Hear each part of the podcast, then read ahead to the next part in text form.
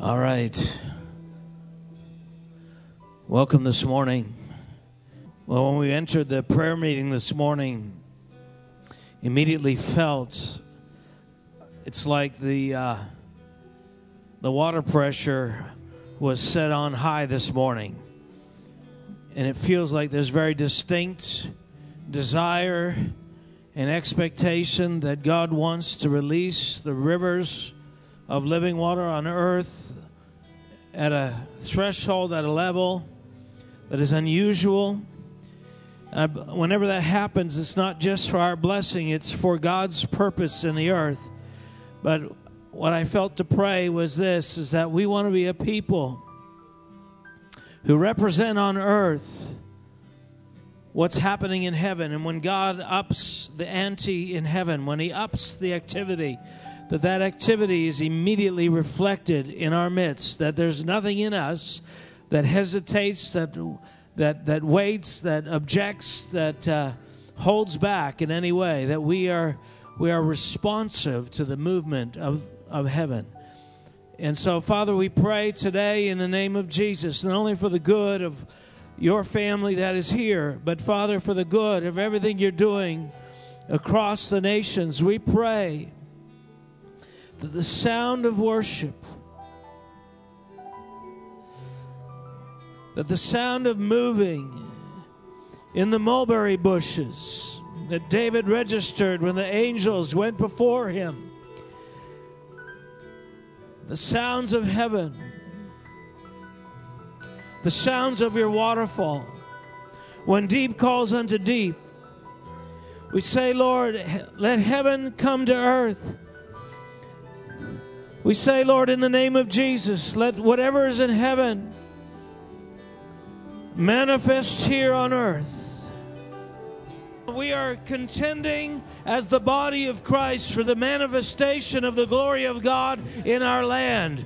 We are God's ambassadors. That means we are the ones on earth that represent Him. We are His sound.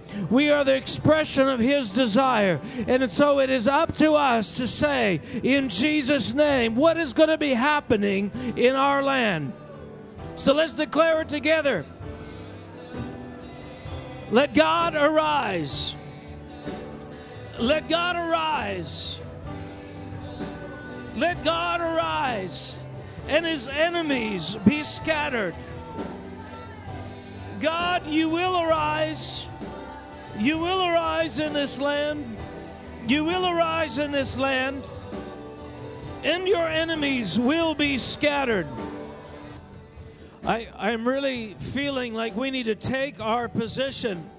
Uh, you know, I think we don't really fully understand that when God called us to be His voice, that means God doesn't speak on earth without us. That's why Paul said uh, that he said, How shall they hear unless God send a preacher? In, in other words, the mindset was God wants this done, He's going to do it. And Paul said, No, that's not how God works. Actually, God uses men and women who understand their calling and their role. You know, when it was when Peter walked by, it was his shadow falling on the man who was lame that caused the man to be healed. Now, obviously, there's a dimension of God there, but the agency is men. The agency is men, and not just some men, but all who are called. And the, so there's a capacity, there's a potential inside of you for releasing the kingdom of God. And God is waiting on us to step into that to that sense of responsibility. You know, my neighbors are not going to hear unless I tell them. Not just pray, oh God, I pray that they would be open, but that we actually would be the one that go. And right now, when the kingdom of darkness is being pushed back, you know, we're not just hoping that God is going to do this. Where the victory is near you, he says, even in your mouth. Whose mouth? Whose mouth? My mouth. Your mouth. So, in the name of Jesus, Lord, we want to start with our own families. We want to say, those demonic powers that are trying to steal away the destiny of our children, we say no. We need to realize that the enemy doesn't sleep night and day. He's strategizing to kill you and to kill your children. That's happening in an ongoing way. There are strategies right now to destroy your business, to destroy your finances, to destroy your family, to destroy your children, to destroy your mom and dad. What are we going to do? Father, in the name of Jesus, we want to enter into that realm where we know that we have authority, that this is the battlefield, that this is the time, the moment when everything changes, when you arise in the midst of your people. So, Lord, we don't want to just say you arise, but we want to arise in the power of the resurrection of that spirit that's inside of us. We want to say, Lord, in the name of Jesus, this far and no further. This far and no further. Everybody, everybody. God, God, we want to see, we want to see the full manifestation of your kingdom. We want to say, let the river of God manifest in this place. God, we are tired of waiting on the efforts of others, on the sacrifice of others. Lord, this is going to happen today. There's going to be shifts today. There's going to be breakthroughs today. In Jesus' name. In Jesus' name. In Jesus' name. In Jesus' name. In Jesus' name. In Jesus' name. We say to that passive, nullifying spirit that would come in here with slumber and cause us to be passive and make us feel like our sound doesn't matter and make us feel like this is a show that others are putting on for us. We say, no, we are the body of Christ. We are the manifestation of the mind of Christ in the earth. The body in the earth of Christ in the earth is us. We are his hands and his feet. We are the expression of his desire. We will not step back. In Jesus' name. Your kingdom come, your will be done. So, Father, we declare that there are answers for problems. We declare that there are solutions for troubles. We declare that there is strength for weakness. There is an answer. There is a balm in Gilead. God, we are on your side. We are standing with you. We say that your word is true. We trust you, God. We trust that you're making a way. God, we're standing in faith. We're releasing our spirit with you, God. We're releasing faith. We're releasing worship. We're releasing honor. We say that you are trustworthy. We say that you are great. You deal generously with your family. God, there is no end to your goodness and your supply. God, we speak in the face of the devourer and say, You are going to choke on abundance. You are going to choke on abundance because the goodness of God cannot be stopped, it can't be withheld. There is more than enough, a constant stream. Holy Ghost, break loose in this place. Holy Ghost, flood this place through us, through us, through us, through us, in us. Holy Ghost, rise up, rise up and overwhelm. Holy Ghost, rise up and overwhelm. Holy Ghost, flood, flood, flood, flood, flood, flood. I see in the skies in heaven the windows, there's windows appearing up in the sky, the windows of heaven. They're starting to open up. The blinds are coming up. They're looking down.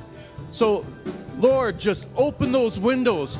Pour out what you have for us out of the windows of heaven, Lord. Pour it down. There are answers, there are solutions, there are blessings, Lord, that you want to release in the earth, that you want to come up, Lord, as on earth as it is in heaven, Lord. In Jesus' name. Say, pour out your spirit, God. Greater is He that is in us than He that is in the world.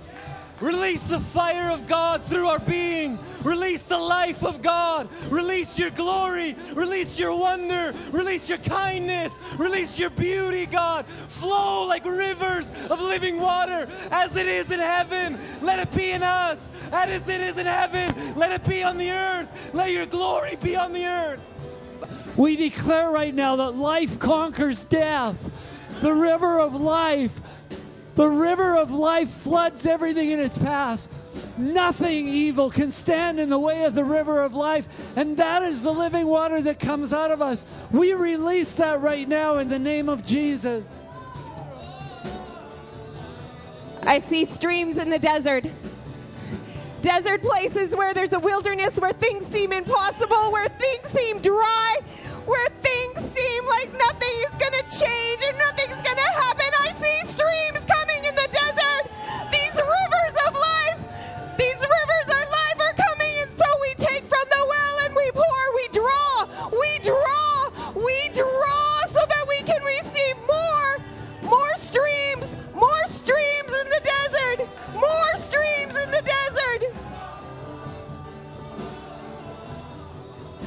This morning it was mentioned that we saw a higher water table. And I felt the Lord showing me that as the enemy comes in, the flood of God raises up a standard against him. So let the flood of God be released in this land in Jesus' name.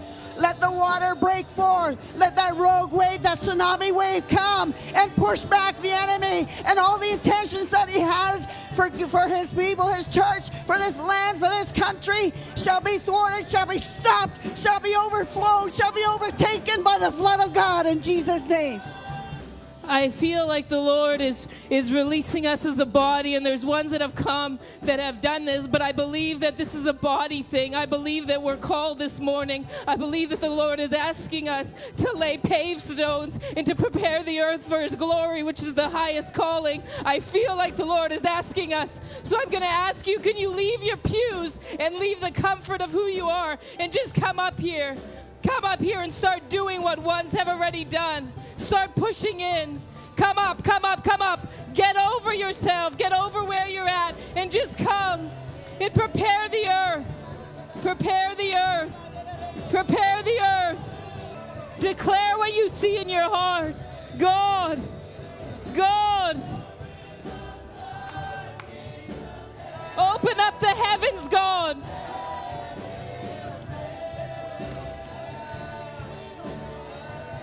I open my mouth as the doorway of heaven. I declare the things of the Lord. Lord, we declare the floodgates are open. The floodgates are open. Let it rain. Let it rain. Let it rain. Let it rain. Let it rain on the prodigals, on the broken, on the wounded, on those who have never known you. We don't come today, Lord God, in our own strength. We don't even come in our weakness, Lord God, but we come standing in the power that is invested in us by your Holy Spirit.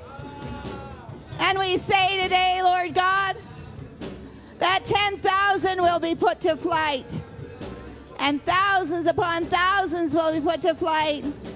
And we take hold of our families, Lord God, in the power that you have given us, and we say that none will be lost.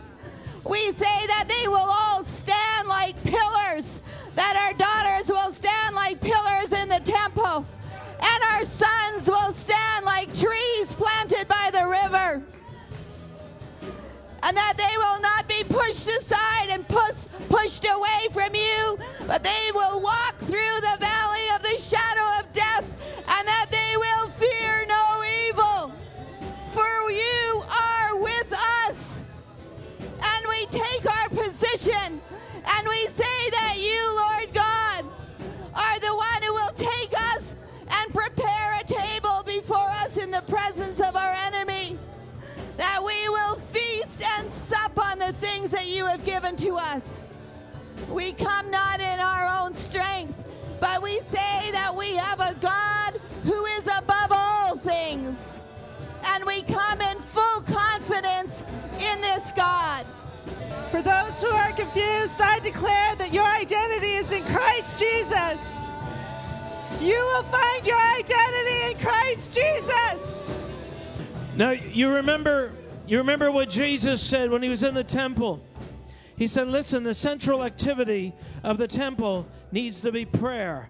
This is meant to be a house of prayer for all the nations of the earth. Now, uh, I don't want to spend a lot of time, but a lot of us have benefited by others praying, and we let others pray. But you know, some people when they when they prayed today, they did it out of complete humility. They did it out of fear and trembling. They did it out of wondering, I'm not sure if I can even do this right. But you who hear the voice of faith, even if they don't say things correctly, there's faith being imparted to you when they pray. Well, you know what? Every single one of us can do that. And it first begins, the release of life always begins with a death. And the death is, I don't care if I do it wrong. I'm not going to obey whether I look as good as that one or the next one, or do it perfectly, or stumble, or, or even don't even have any life on what I'm doing. I am going to be a voice. So I got to start by doing what I can. It is written. It is written. You don't have to have a massive revelation of something. It is written. The earth will be filled with the knowledge of the glory of the Lord. Scripture, praying Scripture, declaring Scripture is where you start because God wants you to be a voice. Now, even as I say that, I'm thinking about Drew Martin who's in Washington, D.C. right now. And he's meeting with pro life people and uh, talking about the hush. And they had the, the, the march there last week. But God is wanting to release life in the earth that conquers death. Life in the earth that conquers death. So God is saying, listen, my strategy is to release the river of life. But where does the Bible say that river comes from? From your innermost being. From you and you and you and you and you and you. Listen, this is a warfare of river against river. In Revelations 12, it says that the Satan was persecuting the woman who bore the child. And he said, Satan released, the dragon released out of his mouth a great river, a flood to wash away the woman and her child. And uh, the earth helped the woman and swallowed up that river. But I'm telling you, God's plan is not just that the earth would swallow up the rivers that the, that the dragon is releasing, but he's saying, listen, I have my own river. I have my river, and it's coming out of my people. It's coming out of my people. And, uh, uh, you know, the enemy cannot find the source of this river because it's not one person. It's a hundred people. It's not one, it's not a hundred, it's a thousand, it's ten thousand. It's a hundred thousand of people that realize that inside of me there is a there's an access to heaven. There is a sound of faith, and I can release it. And my sound, even if it's just a creek, even if it's just a tiny little tributary of water, it will join with every other tributary of water, and it's going to flood the earth. That's God's plan. So, how dare we hold back? How dare we hold back? So, if you're thinking right now about your city, about your family, about some other country, maybe Sudan, maybe Egypt, maybe Israel, right now we are saying, let it rain. Let it rain. Let God inspire you with a piece of ground, whether it's a country or a person. Begin to say, let it rain over their lives. Let it rain. Let it rain in Ethiopia. God, let the living springs begin to begin to surface in uh, South Africa. Father, in the name of Jesus, where there has been nothing but death, devastation, wilderness, we say, let it rain. Let the floodgates, the fountains of the deep open up. I read The Torch and the Sword by Rick Joyner a long time ago, but the one thing that I remember so clearly was this there was this young girl that was set to guard eh, the river of life. And he, this man that was in the, I don't even know his name, but he came upon, or maybe it was Rick Joyner, came upon this young girl, and there was this trickle. This trickle, it was a very, very small stream. And he, she said, This is the river of life. And he said, How can this be the river of life? And she said, It depended upon people drawing from that river. The size of the river depended upon the people receiving and drawing and participating in the river of life. And so I declare that we will be a people who participate in the river of life. We will be a people who stir up the river of life within us, we will draw from the Lord and we will give to the Lord the honor due his name in order to increase the size and the force of that river. I heard an old worship song on the radio this morning and it uh, just kind of reminded me, suddenly struck me that uh, the word glad, like gladness, has kind of left my vocabulary and it's left the vocabulary of everyone around us. And I want to say, Lord, we want that back. We want to be glad, and we want to have much gladness. I declare that there will be a fresh rain upon this land, a fresh, a fresh rain upon upon Alberta, a fresh rain upon Canada. All morning, I've seen two things. Number one is gold. Gold is, as far as scientists can tell, only found within the earth. No other place in the universe. So to me, that says that God has placed something here that is only here. And the thing that's being revealed to me is that gold is right here in our midst, in individuals, in people coming together. There's, there's a mine of gold. And so there's something valuable in each one of us that God has placed from the beginning of time, only found here right now. And the second thing is the rainbow. Something else that is only found here because of the environment. There's only a rainbow found in the earth. And the rainbow is a reminder of the promise of God. A rainbow is a reminder that God has done something great in the earth and is meant to be recalled in us. I want to declare right now that there is gold in each one of you that God has placed a spirit of life in each one of you. And that He has spoken a promise over each one of you. From the moment His breath came and filled your lungs, it was meant to do something. It was meant to release something. It was meant to fulfill a promise God had at the beginning of time. I shall create a people, and they will be mine. In the name of Jesus, we release the faith of heaven. We release the call and the cry of the Holy Spirit. And we declare dominion that the Father of lights has in the earth. Let the gold and the rainbows come together and manifest the glory of God. Now, for hundreds of years, the model of ministry in a church is 99% of the people sit and 1% of the people do anything at all. And there is a place for teaching, there is a place for ministries that are prophetic voices that we hear and we learn from and who impart things. But the real power of the people of God and of the kingdom of God in our midst is the individual released. It is the individual discovering that the same spirit that raised Christ from the dead is in me. The same spirit that's in my pastor, my leader, that prophet, that individual, that ministry, that same spirit is in me. That same spirit is in me. And this is what he's talking about when he's talking about gold. Listen, we, we keep waiting for heaven to manifest, but God is saying the source of that manifestation is through you, through your faith, through what you believe. And before I came here, uh, Bob Jones spoke to me and he said, Listen, he said, there's a tremendous spirit rising up against that church. And he says, when you see that kind of spirit rising up to resist, he said, you know, there's something worth fighting for. He said, there's treasure there, son. He said, but it's not in the ground, it's in the earth. Yeah, he said, you know what I mean? I haven't a clue. He said, it's in the people. It's in the people. And this is. Uh, this is the paradigm of the kingdom that God is trying to release in the last days. Wherever you see apostolic ministry, what you see is not just one person with apostolic anointing rising up, but you see a people rising up.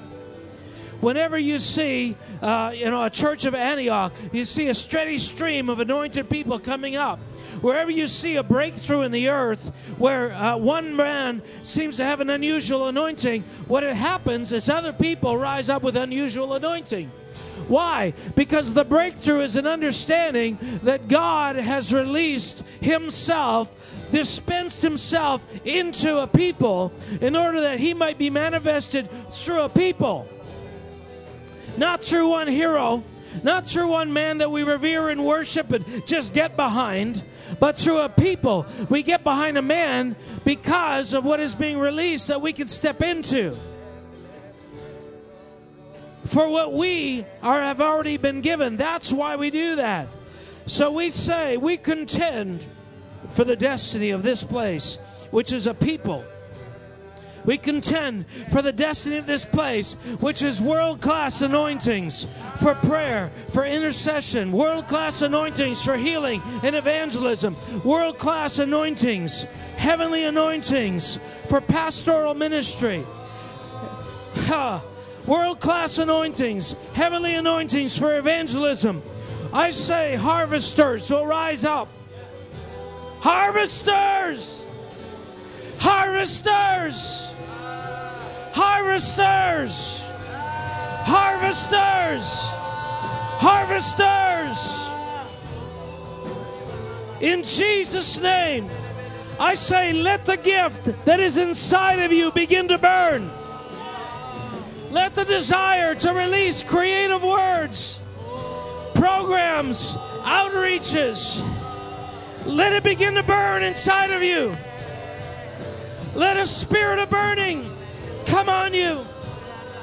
Let it begin to stir inside of you the gifts of God that are given to you without without a turning back, without being rescinded, without being taken away in Jesus' name. And so we say, earlier, Yoshi was saying, I see gifts being given, and we need to go after them. God has given not what we want necessarily, but what we need. And he said, uh, uh, he said, I see treasure, I see body parts, I see healing, I see brains. So the mind of the Lord is being given. I believe there are entrepreneurial anointings. And that's one thing the enemy has gone after. That is the most tangible representation of the gold. So first, first the natural, then the spiritual.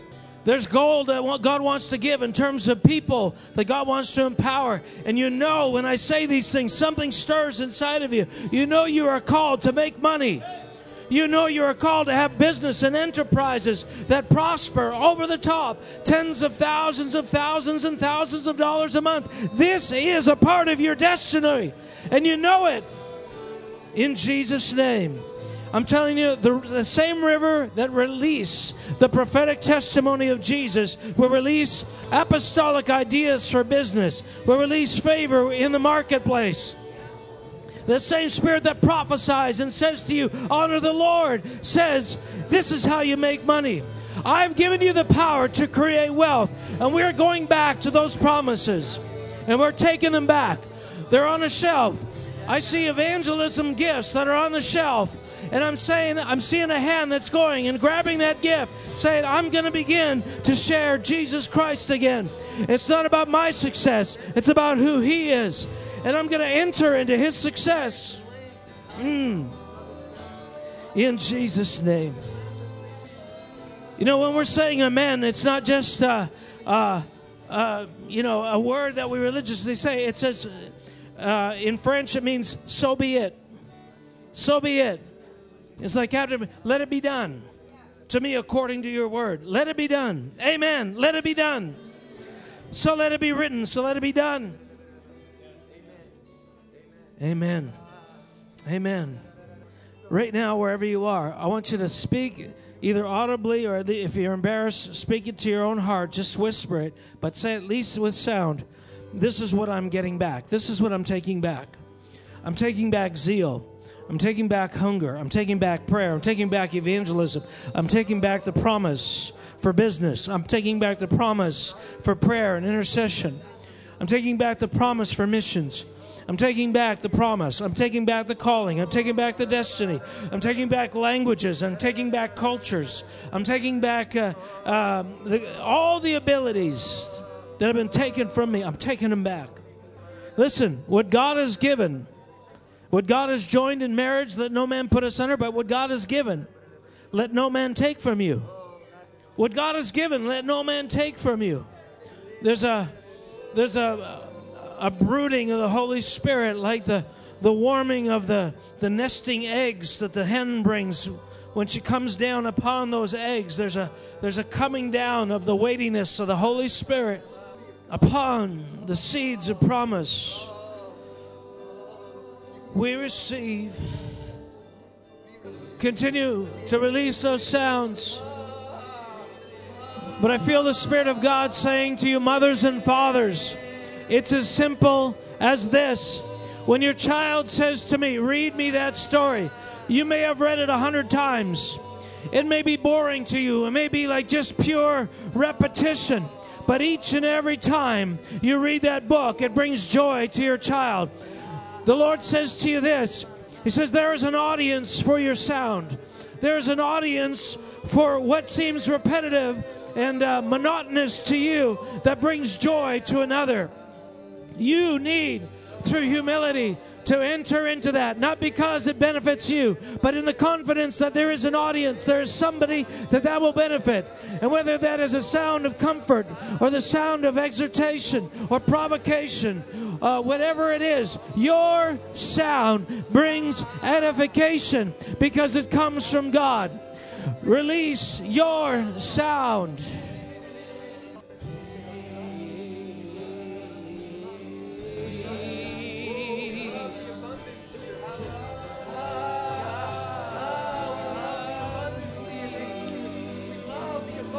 There's all kinds of dimensions of what the Holy Spirit is, is doing right now.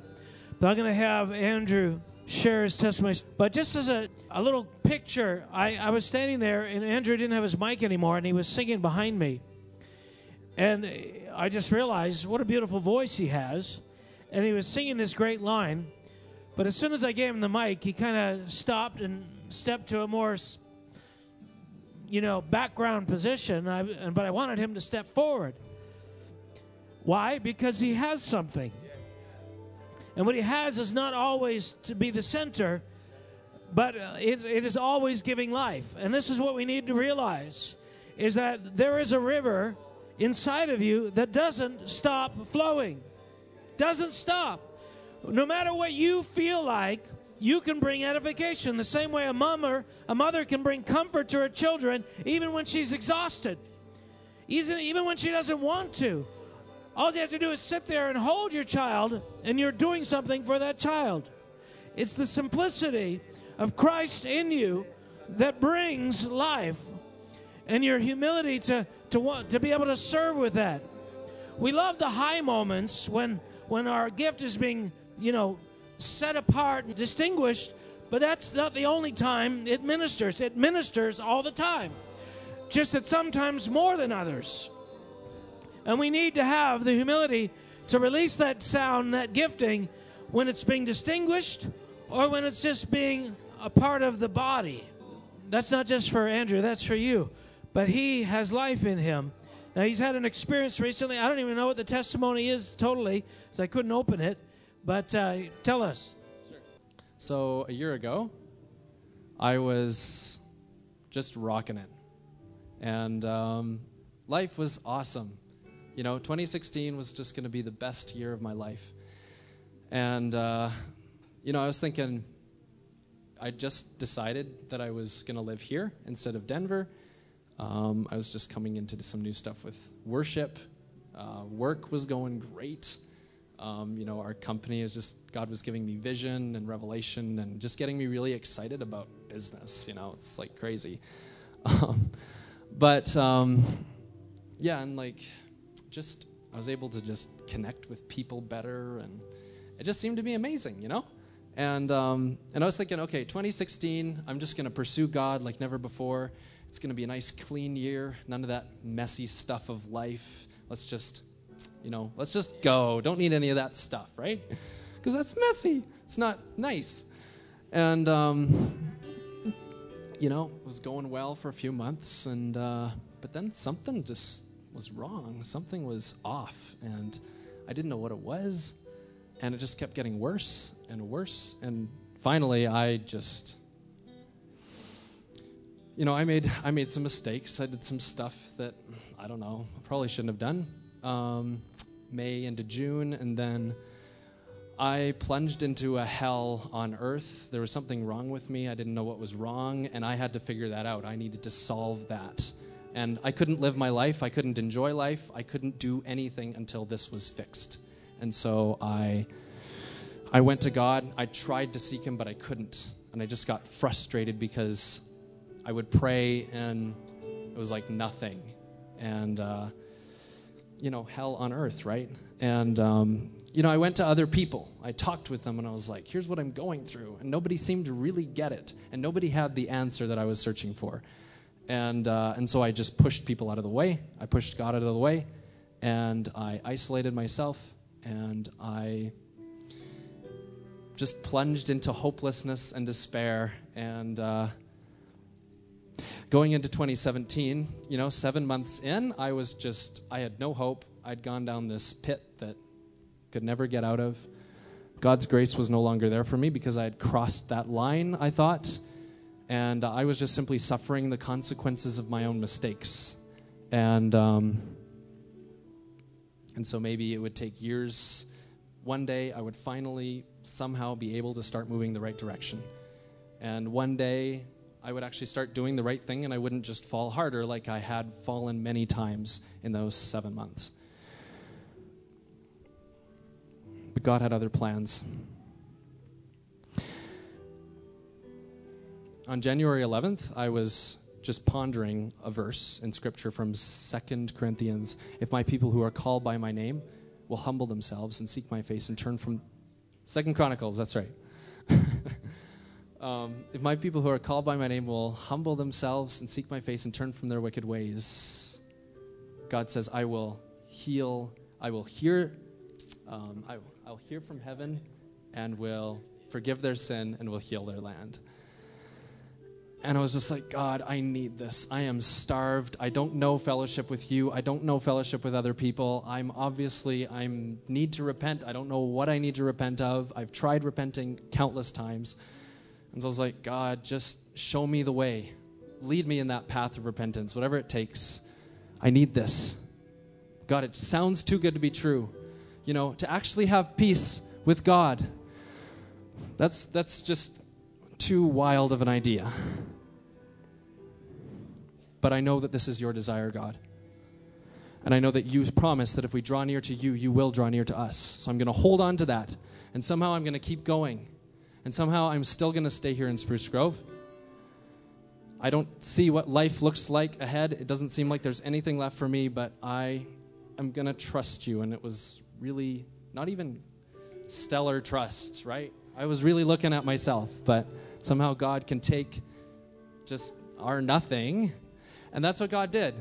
Uh, that evening, I came here to Wednesday night, and uh, Pastor Mark was sharing on Romans 2, verse 4. It says, The goodness of God leads us to repentance.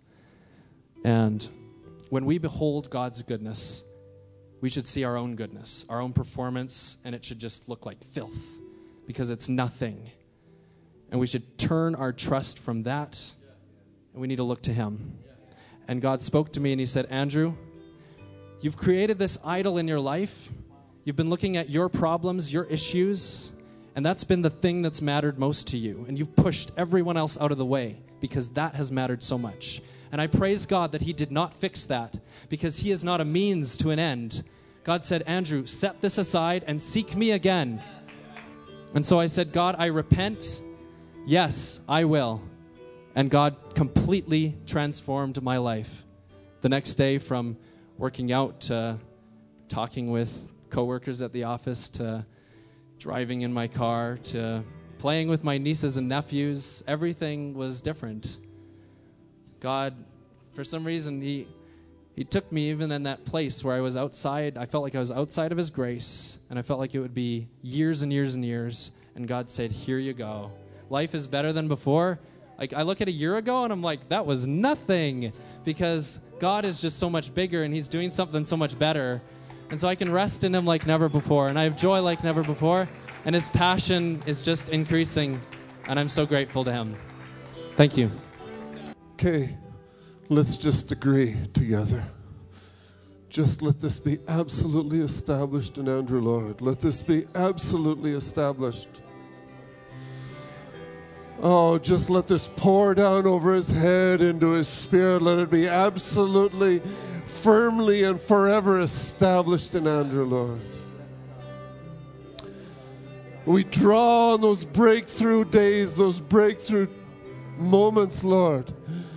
Oh, and we say now, now we just focus on Andrew and we say, let this be, let this be forever, Lord. Let this be forever, Lord. Let this be firm. Let gifting, let all sorts of things flow out of this, Lord. Everything that you have intended for this man and more than, than, than we could imagine, let it be established in his life, we pray. And now we take a hold of this for our own lives. Can you believe that God could do in you what He did in Andrew? Of course you can. Here in this building during this time, after hearing this testimony, of course you can believe this. And so we take a hold of this in some kind of a way inside of us, with strength or with weakness, whatever it is. We take a hold of this, Lord, and we say, What you've done for Andrew, you can do for me. You can establish us. You can raise us up. You can make us firm. You can make us joyful. You can make us at rest. You can make us prosperous. Everything that God intended to pour down on an individual, you can give that to me. We pray that this morning. We mean that this morning. We grab a hold of it this morning. Amen. Amen. I had something to share, and that testimony is, uh, is a great platform to begin. I didn't know what this testimony was, but uh, very, very appropriate for what I uh, felt to share this morning. We were praying on Friday, and uh, the Lord made some things clear that uh, I knew before, but just they just became clearer. And I want to talk about that for a second. So, Father, thank you for what you're doing in our lives. We are your workmanship. And Lord, I believe what uh, Andrew shifted into is that. Stop being my own workmanship and become your workmanship. So, Father, I pray that we would uh, find those keys, Lord, to come out of the doldrums, come out of the wilderness, come out of whatever it is that uh, besets us, that slows us down, that keeps us anchored to earthly things, and uh, rise into the victory that you've already provided. Thank you, Lord, in Jesus' name. Just, uh, just for reference, that you know, that that is such a powerful, powerful truth, and uh, I'm so glad uh, for that testimony. I'm, I'm exhilarated because I remember when God did that for me. And the difficulty is, I didn't know what was going on. See, uh, God, God wants you, He wants to have this relationship with you, but if you begin to make the interface of your relationship with Him your performance, uh, that, that relationship becomes rocky. You won't even notice it at first, but distance starts to be created because God, because God resists the proud. And the essence of pride is I, I can do it myself. Right? You, ever hear that from a young child? Right? I could do it myself. It, it comes natural. It may be sweet in a, in a one year old or a one and a half year old or whatever age, but in a, in, a, in a people who are called to rely on Him, when we are supposed to be His workmanship, and yet we make ourselves our workmanship, that's a not only a dangerous place, it's a terrible place because it separates us from all the resources that we should be walking in. And we don't even know that that's what's happening. But God is dealing with our self reliance. And He would like to deal with us by saying, hey, you're doing this, but we can't hear. And so He has to starve us out. He's got to, uh, you know, say, listen, uh, you're going to start feeling the weight and the distance from me of walking in your own strength. Walking in your own strength, you're going to start to feel the lack of strength of walking in your own strength. Because by grace, you were walking in my strength, and now you begin to interpret that great performance as, wow, look at me. Look at how much I'm doing for God. And God's like, okay, I'll show you how much you're doing for God. Because God is always wanting to separate what you're doing and what He's doing. Because all, you know, it says in the Psalms, all thy works shall praise thee. All thy works shall praise thee. And that's what, the, that's what happens. All God's works praise him, and all my works praise me. And so, but uh, it's just semantics, though. It's just language until God comes with a sword and makes a clear division between your efforts and His grace. Because actually, to begin with, it's all combined. It's just, you know, uh, I'm here trying to be obedient to what I know is the grace of God at work inside of me. But it's sort of a jumbled mess. And a part of maturity is that God comes and says, okay, I need to make a greater distinction between you and me, my righteousness and your righteousness, so that your heart will turn more fully to me. And that's the process he's talking about. You know, that, that, that was, that's a single leap forward, but it's a significant, significant leap forward. And interestingly, uh, it, was, it was close to a similar timeline. Uh, in a year when I had that first significant epiphany like that. There were there are others to follow, but regardless. So I want to read a couple of verses here. On Friday morning, we were talking about some things, and um, we have this dilemma in in in who we are as Christians because, on the one hand, when it comes to things like this, there's nothing we can do. On the other hand, there's lots of things we can do. And so, and that may seem confusing until you start walking through some of those things, and God starts to show you, okay, these are the things you can't do, can't do, and these are the things you can do. And so, uh, on Friday morning, we were talking about this around the area of prayer and around the area of praying in tongues. And I've, I've been sort of mentoring a group on Friday mornings, and we've been praying and we've been going into things, and I, I try to provide a little bit of teaching, and I'm trying to bring people into certain kinds of experiences to the point where those experiences can become not occasional but routine, your daily bread. So that, and that's what we should have as, as Christians. The same way as you have a mom and dad that you experience daily in the natural, God says, listen, I want you to be able to experience me daily. And uh, when that's not happening, it's happening for not happening for a good reason. So let's let's just give a, a couple of uh, references here. Go to Ephesians. It's good to establish things in Scripture. Hey, so we're going to Ephesians chapter one, and there's two verses I want to look at. One is in chapter one, and one is in chapter two. And the first one is in verse three. I'll start reading verse. Uh, let me start in verse one. Paul, an apostle of Jesus Christ by the will of God, to the saints who are in Ephesus and faithful in Christ Jesus. Grace to you and peace from God our Father and the Lord Jesus Christ. Blessed be the God of our Father, uh, the Father of our Lord Jesus Christ, who has blessed us with every spiritual blessing in heavenly places in Christ. Now, there's another verse here somewhere, but it says that we've been seated in heavenly places. Is that in chapter 2? Yeah, raise this up together. Verse. Uh, so there's these heavenly blessings, but also verse four of chapter two says this: "But God, who is rich in mercy, because of His great love with which He loved us, even when we were dead in trespasses, made us alive together with Christ. By grace you've been saved, and raised us up together, and made us sit together in heavenly places in Christ Jesus." And the last one I want to read is verse 18. It says, For through him we both have access by one Spirit to the Father. So let me just uh, start there. There are all these blessings, more blessings than you could possibly uh, imagine. There, God is actually, on top of giving you blessings, He said, I've, I've made you to sit with me in heavenly places. And then the last verse says, You have continuous access. Access has been given. So I want to put out a question How many of you, how many of you feel on a daily basis, experientially, that those things are true? How many of you feel like you have instant access to the presence of God constantly? I mean, that you are getting the absolute fullest measure of the manifestation of God in your life. Can anybody say that that is a daily, continuous experience on the very highest level? I'm not lifting my hand. You know, I know that we, we know God now more than we did before.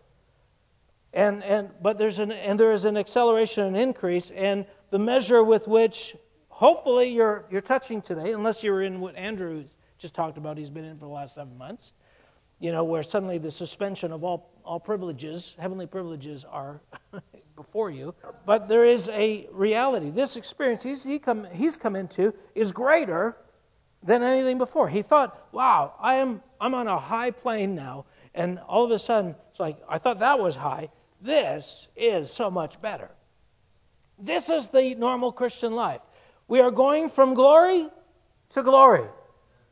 From glory to glory. But the, the problem with us is the only measure of glory we have is the one we've already experienced. We cannot even imagine the next thing. I mean, there, there's no ability to imagine how great God is. And so you take it by faith that there's more, but, but the question is now, what's it going to take to get into that? So we've been given access, we've been seated in heavenly places. And there's this magnificent array of spiritual blessings that have been made available to us. The question is, why is my life not equal to this high living? Because my life, if I put it on a graph, it's kind of like, you know, we got up days, down days. Uh, sometimes, sometimes my down days are associated with particular experiences.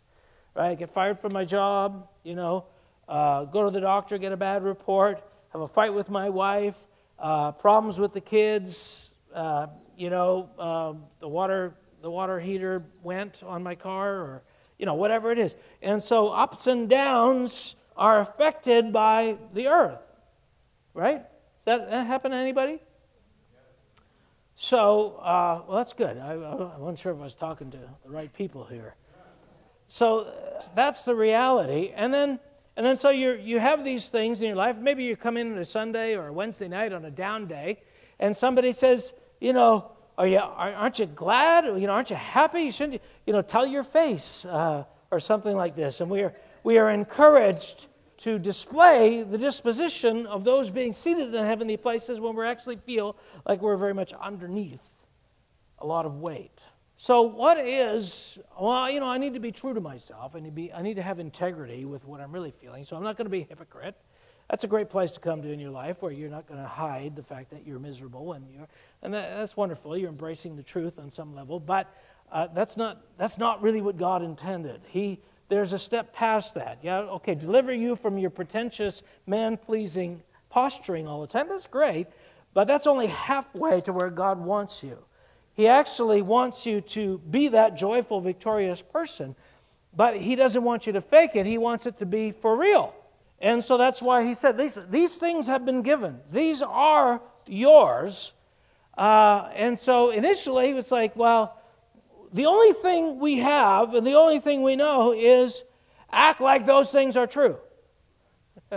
you know, that's because we want to glorify God or whatever, you know, rationale seems to stimulate that, that need to do that. For me, as a young Christian, it's like I want to appear like a young Christian. I read in the Bible, Jesus is the same yesterday, today, and forever. And I thought, that's going to be me. I am going to be a, uh, uh, a stalwart of consistency in victory and joy. And so I put every effort every day to be that guy. And it worked for a while. I was, man, people love to be around me because I was encouraging and I was joyful and I was victorious. And anytime I had an impulse to, you know, be down, is like I just no, I'm, I'm. Eh, eventually, my energy resources wore out, and consequently, uh, uh, you know, by accident or maybe it was planned by God, God decided to deal with a certain confidence and pretentiousness in me, which is a great thing. So we were talking on Friday morning. We were talking about praying in tongues, And I was remembering all the language I've used as I've exhorted people to, to lay hold of God, to seek God, to press into His presence, and to all of those things. And again, based on your experience, you will interpret what I mean by that based on what you do. And if based on what you've experienced before. And if all you've ever done is go from tell your face, okay. Then when I say press in, get a hold of God, what you're hearing is uh, work harder at pretending. Work harder at denying your sadness, your grief, your, your discouragement, your blah, blah, blah, blah, blah, blah, blah, blah. Whatever it is that seems to have you anchored down and not seated in heavenly places, you hear people saying, pretend that's not real and pretend that this is real. And I want to say that is not the language we're using. There is a real experience that can be had in, in coming out of something and, and being a part of that, that victorious sense without changing the circumstances of your life that dictated previously to your emotions. There is a capacity to do that. And so the illustration I began to see on, Sunday, on Friday was this that it's all about geography. I have the fortunate opportunity to be in places when it's not so great here. For example, I remember in the, in, in the late fall, I was in California and I was on the phone. Actually, I was FaceTiming Wendy because I'm outside. I, I didn't bring shorts. I should have because it was just that hot. I brought a sweater on the walk, but I'm walking and I'm sweating and it's like flowers everywhere, trees are still blooming, and I'm and I'm on FaceTime with Wendy. I said, "This is amazing." I mean, I was just so happy, so upbeat, just to be outside, just to. And I mean, the sun is shining, and it's clear, and there's green grass, and the sound of mowing, and and it's California, and. uh and Wendy's looking out, and it's you know snow and ice and drizzle. and It's cold, and it's like I have to walk the dog, but you know it's it's you know, weather, right, the conditions, the atmospheric conditions of the world around you sometimes dictate to your emotional equilibrium, right? And so it's much easier to be happy in California in November or February or January or, well, you know, most every other time of the year, except maybe July and August. It's much easier to be happy there, right? So take that idea, take that idea of geography, that, that mood, attitude, uh, sense of, of optimism about life is, is not about circumstances, but about geography. And that what, I'm, what we're saying is this is that when I say lay hold of God, what I'm actually saying is that you can be seated in heavenly places, that you have access, that you have a right to, that there is a capacity for you to be in a place that you are not in right now. Now, obviously, we're not talking about literal, literal geography because when we start praying, we, we don't move from the room. But what I'm saying is this is that spiritually, you move from an earthly place to a heavenly place through prayer and worship. That that's the actual anatomy of what's going on. So when I'm saying, you know, uh, be like this, I'm not saying pretend you're like that. I'm saying literally this go to the place where that kind of feeling is natural because all around you is the supremacy of God. What worship and access to the presence of God gives you is a different perspective. That, that, you know, and it's the same perspective as what people have. And if you have heard testimonies of people dying, you know, they're dying, they're on earth here, they got families and situations, all, they're important, they, people depend on them. They, they die, and they said, I'm, I'm there, and, and I don't want to go back and God makes me go back. Why didn't you want to go back suddenly? Why suddenly why did not all of these things matter to you? Did you, did you stop loving your family, your kids, those that needed you, your, your destiny and ministry? So why suddenly did none of this matter? Because I was in a totally different reality. And the ability to think a different way was, was native to this, this place. When you if you were in a position where your family is needy and you got kids and everything, and you crossed over and you had an opportunity to go back or not, you would not go back. But what about what about my kids? When you see the true sufficiency of God, you realize you are not all that He is all that.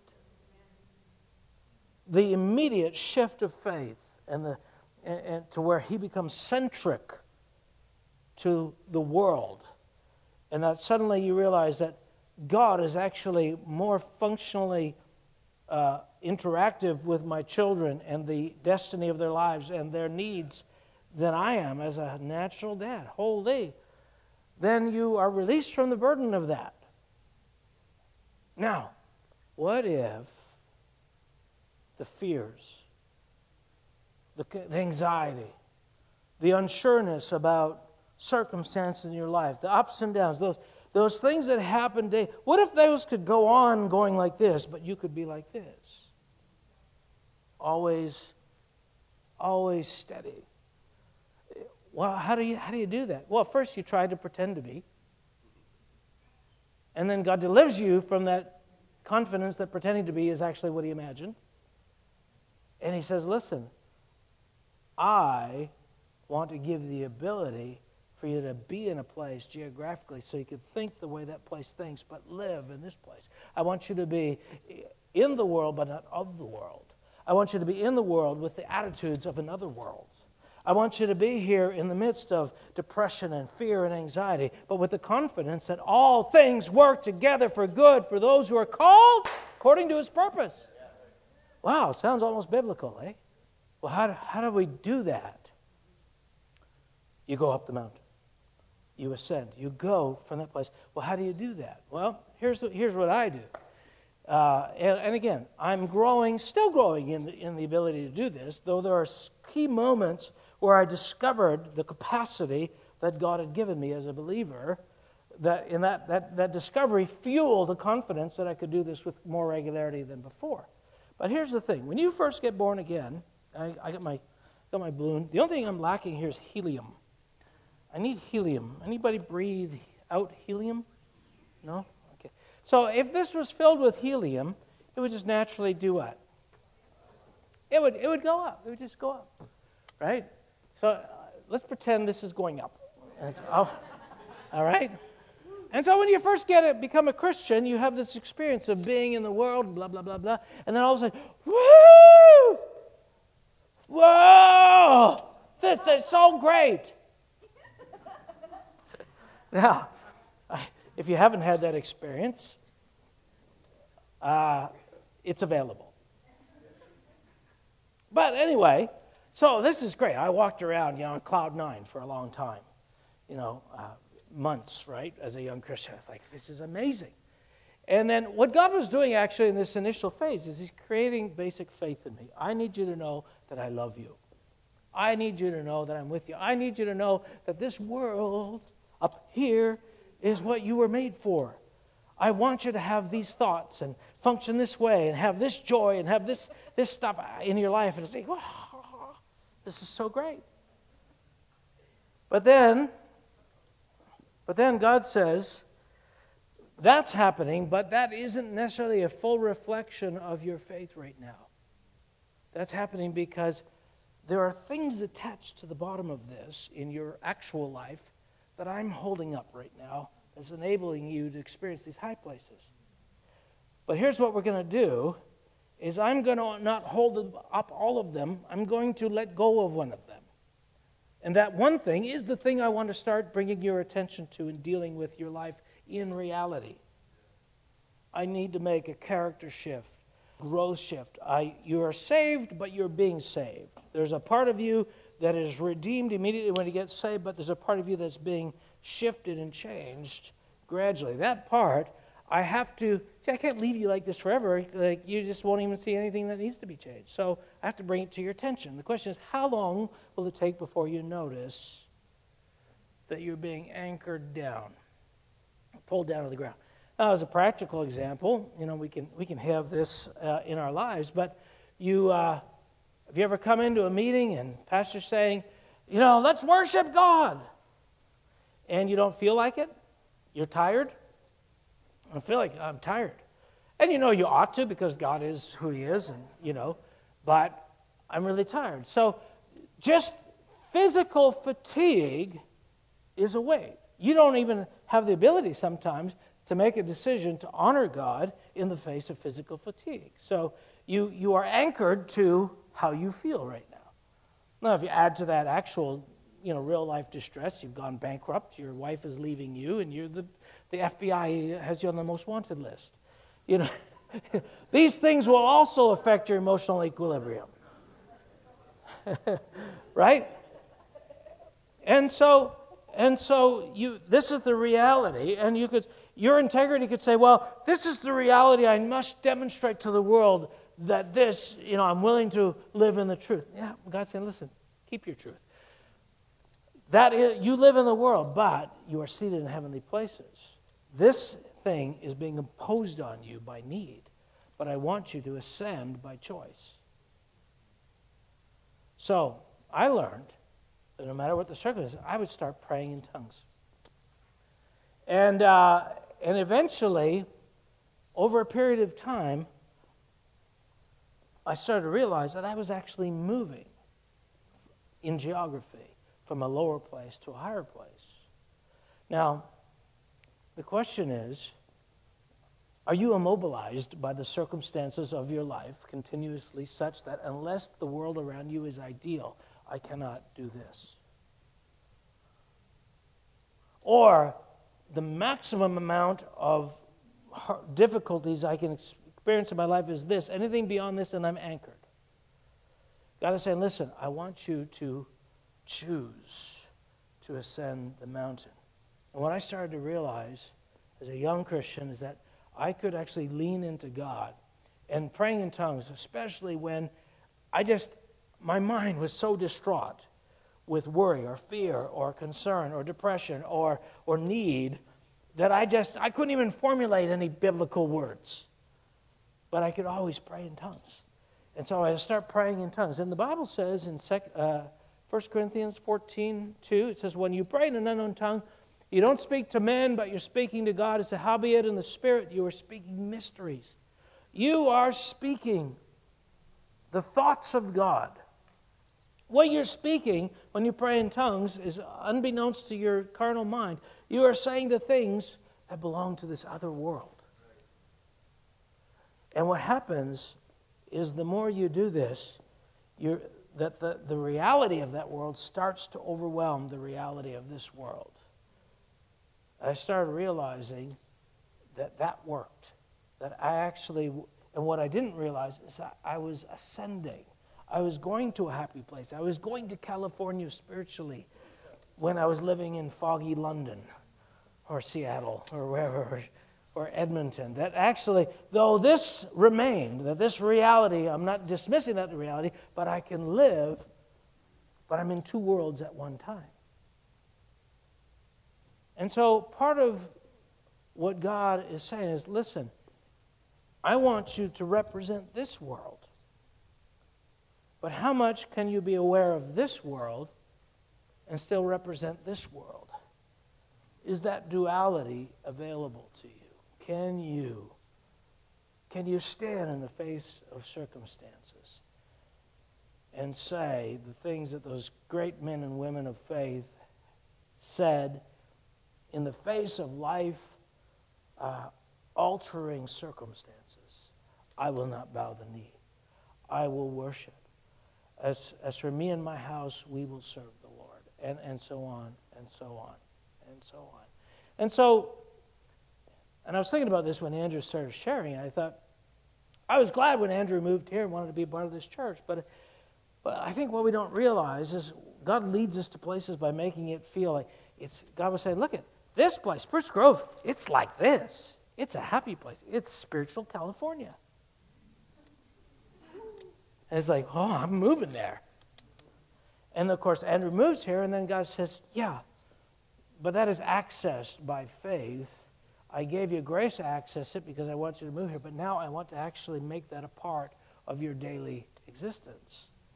But in order to do that, I have to deal with what stands between you and that as a daily existence, which is whatever it is for you, it's going to be different. It is this one thing for him. What is it for you? Many of us are in that place right now where the weight of that thing that God is putting his finger on it is causing us to be down here. And at some point, we're going to have an epiphany where I don't have to stay here. But often, what happens, we default to this ministry model where we want somebody to do this for us. We want somebody to come in because when you're a young Christian, that's the way it happens. God uses mostly other people in your life to actually pull you up to this higher plane.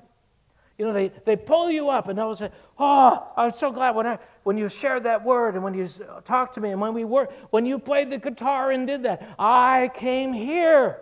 Play the guitar again. But when God wants you to just come here, He's not going to let that guitar do it for you anymore. And then you start thinking, What's wrong with this? Ben's guitar playing? He used to do it for me. I think Ben needs to stop leading worship. There's something wrong. It has nothing to do with Ben.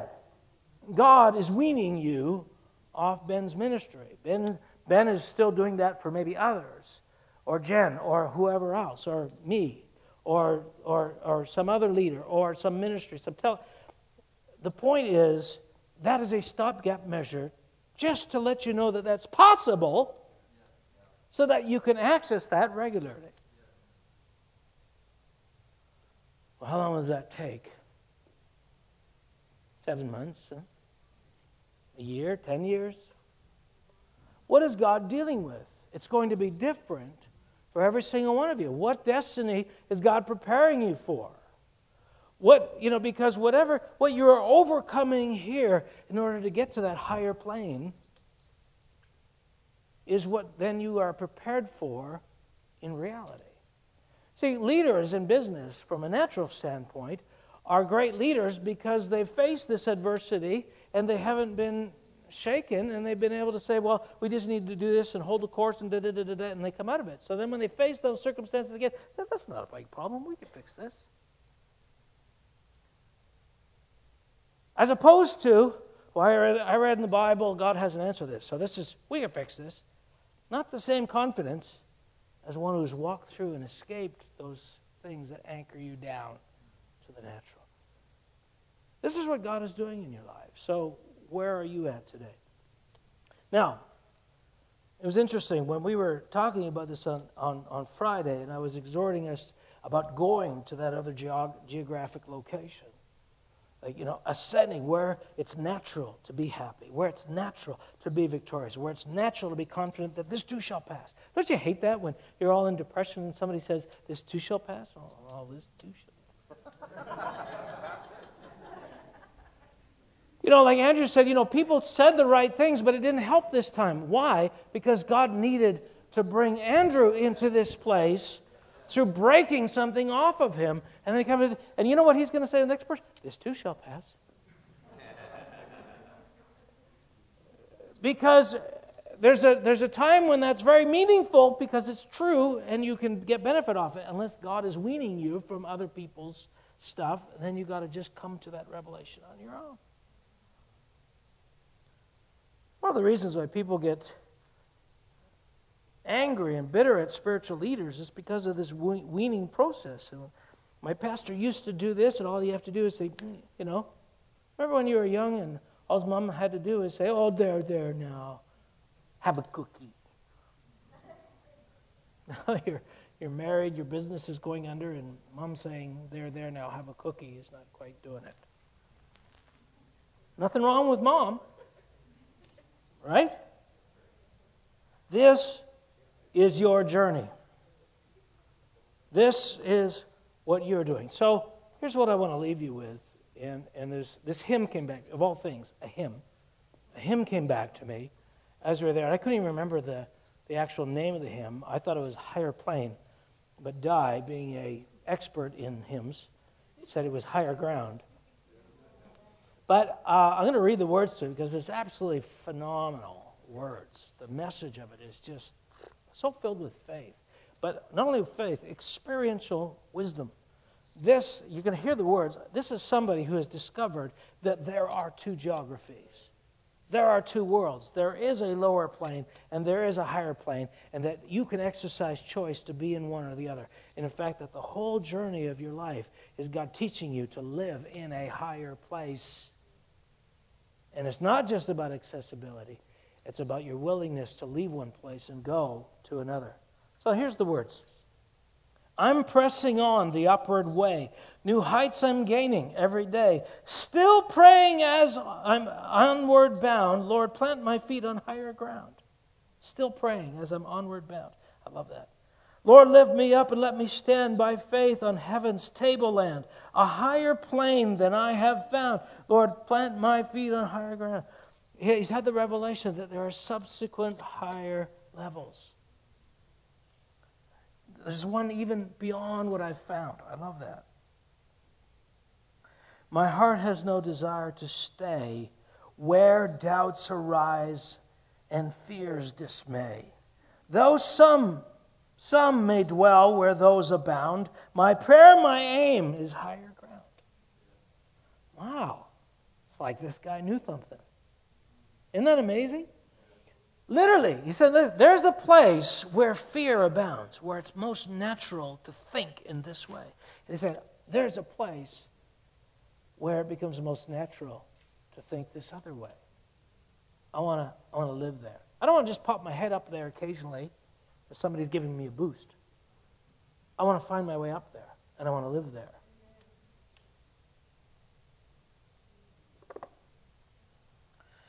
My, I want to live above the world. Though Satan darts at me are hurled, for faith has caught the joyful sound, the song of saints on higher ground. See, when you're hearing the song of saints on higher ground and you're on lower ground, it's like, give me a break. This is reality. No, you don't understand. They're, they're singing from a higher place. They're not just pretending to be happy. Oh, there's some that are pretending to be happy because that's the level. Of, that's only that's all they know. Well, I'm this, but I should be this. So, joyful, joyful. Tell your face, we adore thee. That's not what we're talking about actual ascension. Actual ascension. I want to scale the utmost heights and catch a gleam of glory bright.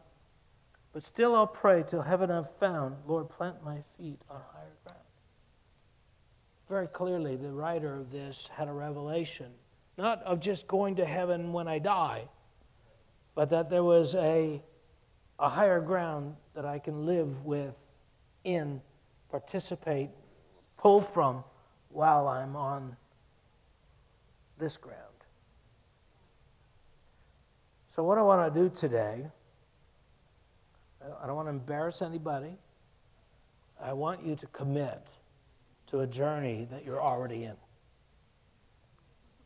And I want you to realize that this is what God is doing. Because just realizing the weaning process will cause you from going into blame or depression or self pity or, you know, accusations. Well, obviously, there's no way anybody could sustain the kind of confidence and optimism that you do every day.